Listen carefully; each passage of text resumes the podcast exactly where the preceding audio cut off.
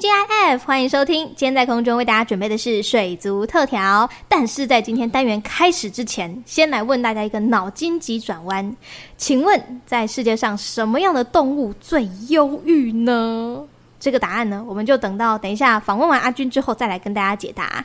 今天在空中为大家邀请到的是来自于水晶消的世界冠军以及无酒精瓶水族的创始人暨店长阿军大大。Hello，阿军。 Hello，大家好。是的，九月了，我们要来跟大家谈谈看的就是抗忧郁吼。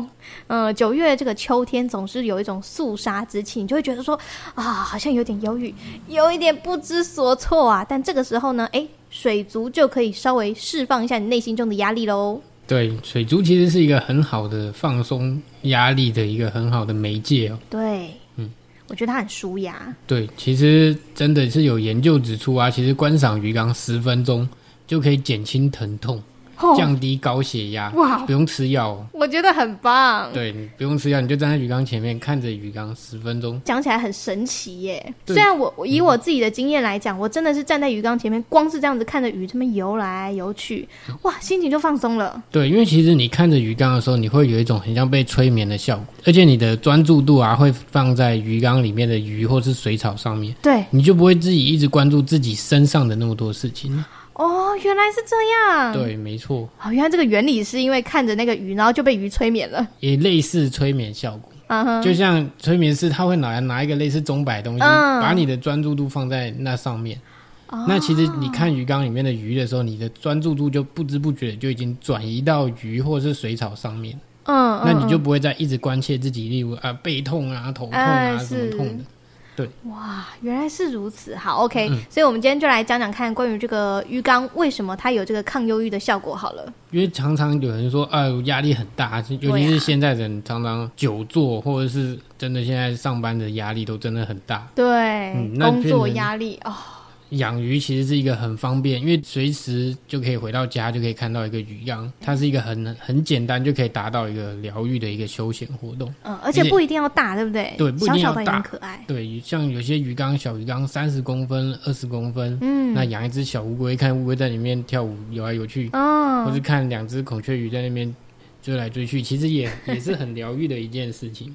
是，对，而且它又不像狗狗、猫猫，因为现在很多公寓大楼都不能养狗养猫，对，怕吵啦。对，怕吵，而嗯且现在人有时候一出国就是五天七天，哦你如果养猫养狗的，你又要再找人雇它，或者又要送去宠物旅馆之类的。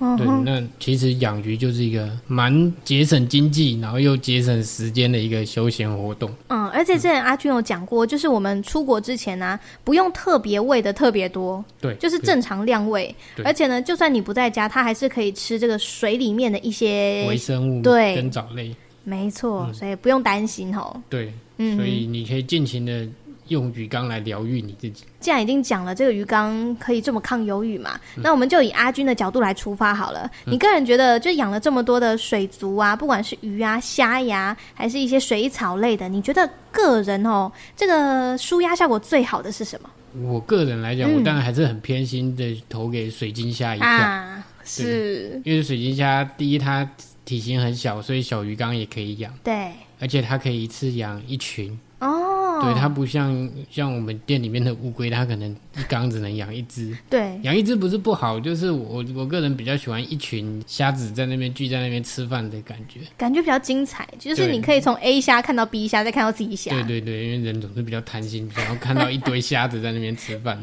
是是是、嗯诶那其实像你的水晶虾有那么多的颜色，你你个人觉得这样子看起来最舒压的是哪哪一种配色？我个人觉得还是红白色，最经典，对。但是我们的很多客户他喜欢蓝蓝色的。但是蓝色不就很 blue 吗？可是它蓝色就是有那种有浅蓝色，也有天空蓝色，就好几种颜色的蓝色，在一个鱼缸里面，然后看他们在那边吃饭走路， 也是蛮疗愈的啦。对其实有层次的蓝看起来对是让人家很平静的，对，其实我觉得看鱼缸啊，都是会让你瞬间平静的。真的。对，就像我们之前在展览的时候，就是有小朋友哦，一直很不受控，可是看到鱼缸，他就会安静下来。哎、这很神奇耶！对，因为他就会把专注度放在鱼缸里面的东西，因为鱼缸有太多东西会动了。对，所以他有看不完的东西，他他就没有空去找人了。对原来是没有空。对对对，因为他会一直找东西看啊，因为对他而嗯言，鱼缸里面的每一个东西都是新鲜的。对，可能那个鱼呃游过去，它就瞬间被它吸引过去，对对对。然后那个水草动一下，哦，它又看回来，对，然后那只虾子可能又跳一下，哎或或者是呃爬一下什么的，他就会觉得哎、其实那个就是一个平常看不到的世界。哦。对，而且我每次在看你们家的鱼缸，我都会有一种好像自己置身在鱼缸当中，在悠游。对，而且你嗯就这样看着看着，可能你一回过神来的时候，已经三十分钟、一个小时过掉了。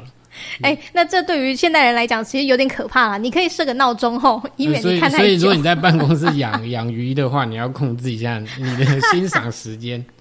对，我觉得这个还蛮重要的，一个不小心真的会看出神哎、对，是真的。嗯包好含我们自己都是这样。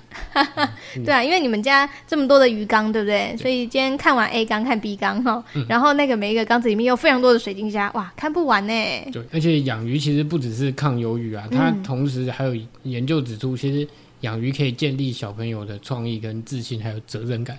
我觉得这个应该要好好的详细解释一下，这个责任感我能理解，但嗯创意是怎么回事？因为你就想象你在打造一个鱼缸的时候，你你是在创造一个你自己用手创造出来的世界，哦所以你每每一个摆进去的沙子跟石头，或者你过滤器摆放的位置，它都会决定这个生态系的成败。哎有道理哦。对，那包含像我们自己从以前一直失败失败这样养出来之后，嗯你可以在把鱼缸养好的基础上，再加上创作。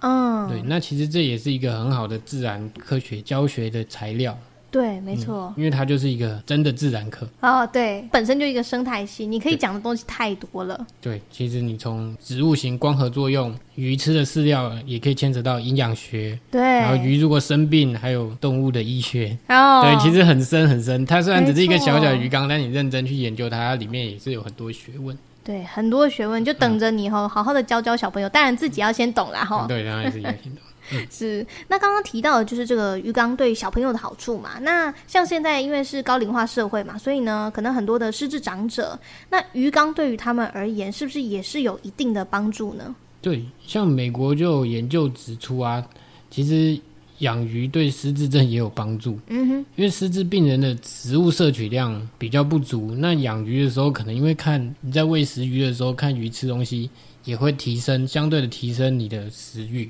哦，那像这个研究就指出，那个失智病人的食物摄取量在养鱼之后十周内提高了二十五 percent，哇哦，对，就其实还蛮高的。有点潜移默化，就对看着鱼在吃，确实，有时候我好们像看着有我点们自己虾子在吃饭的时候，也感觉有点想， 也会想要吃一下宵夜。 对是，那你这样的话，平常在喂喂食，你就要特别小心哎。对啊，不过还好我们工作量很大，所以啊，边吃边喂应该没还有 好，还好，对好，OK 嗯 OK。所以对于这个小朋友啊、失智症长者，或者是现在我们中壮年的这些上班族哦，其嗯实哪一个族群都一样，只要你压力大，去看看鱼，你的心情就会开阔许真多的。嗯鼓励大家来养养鱼。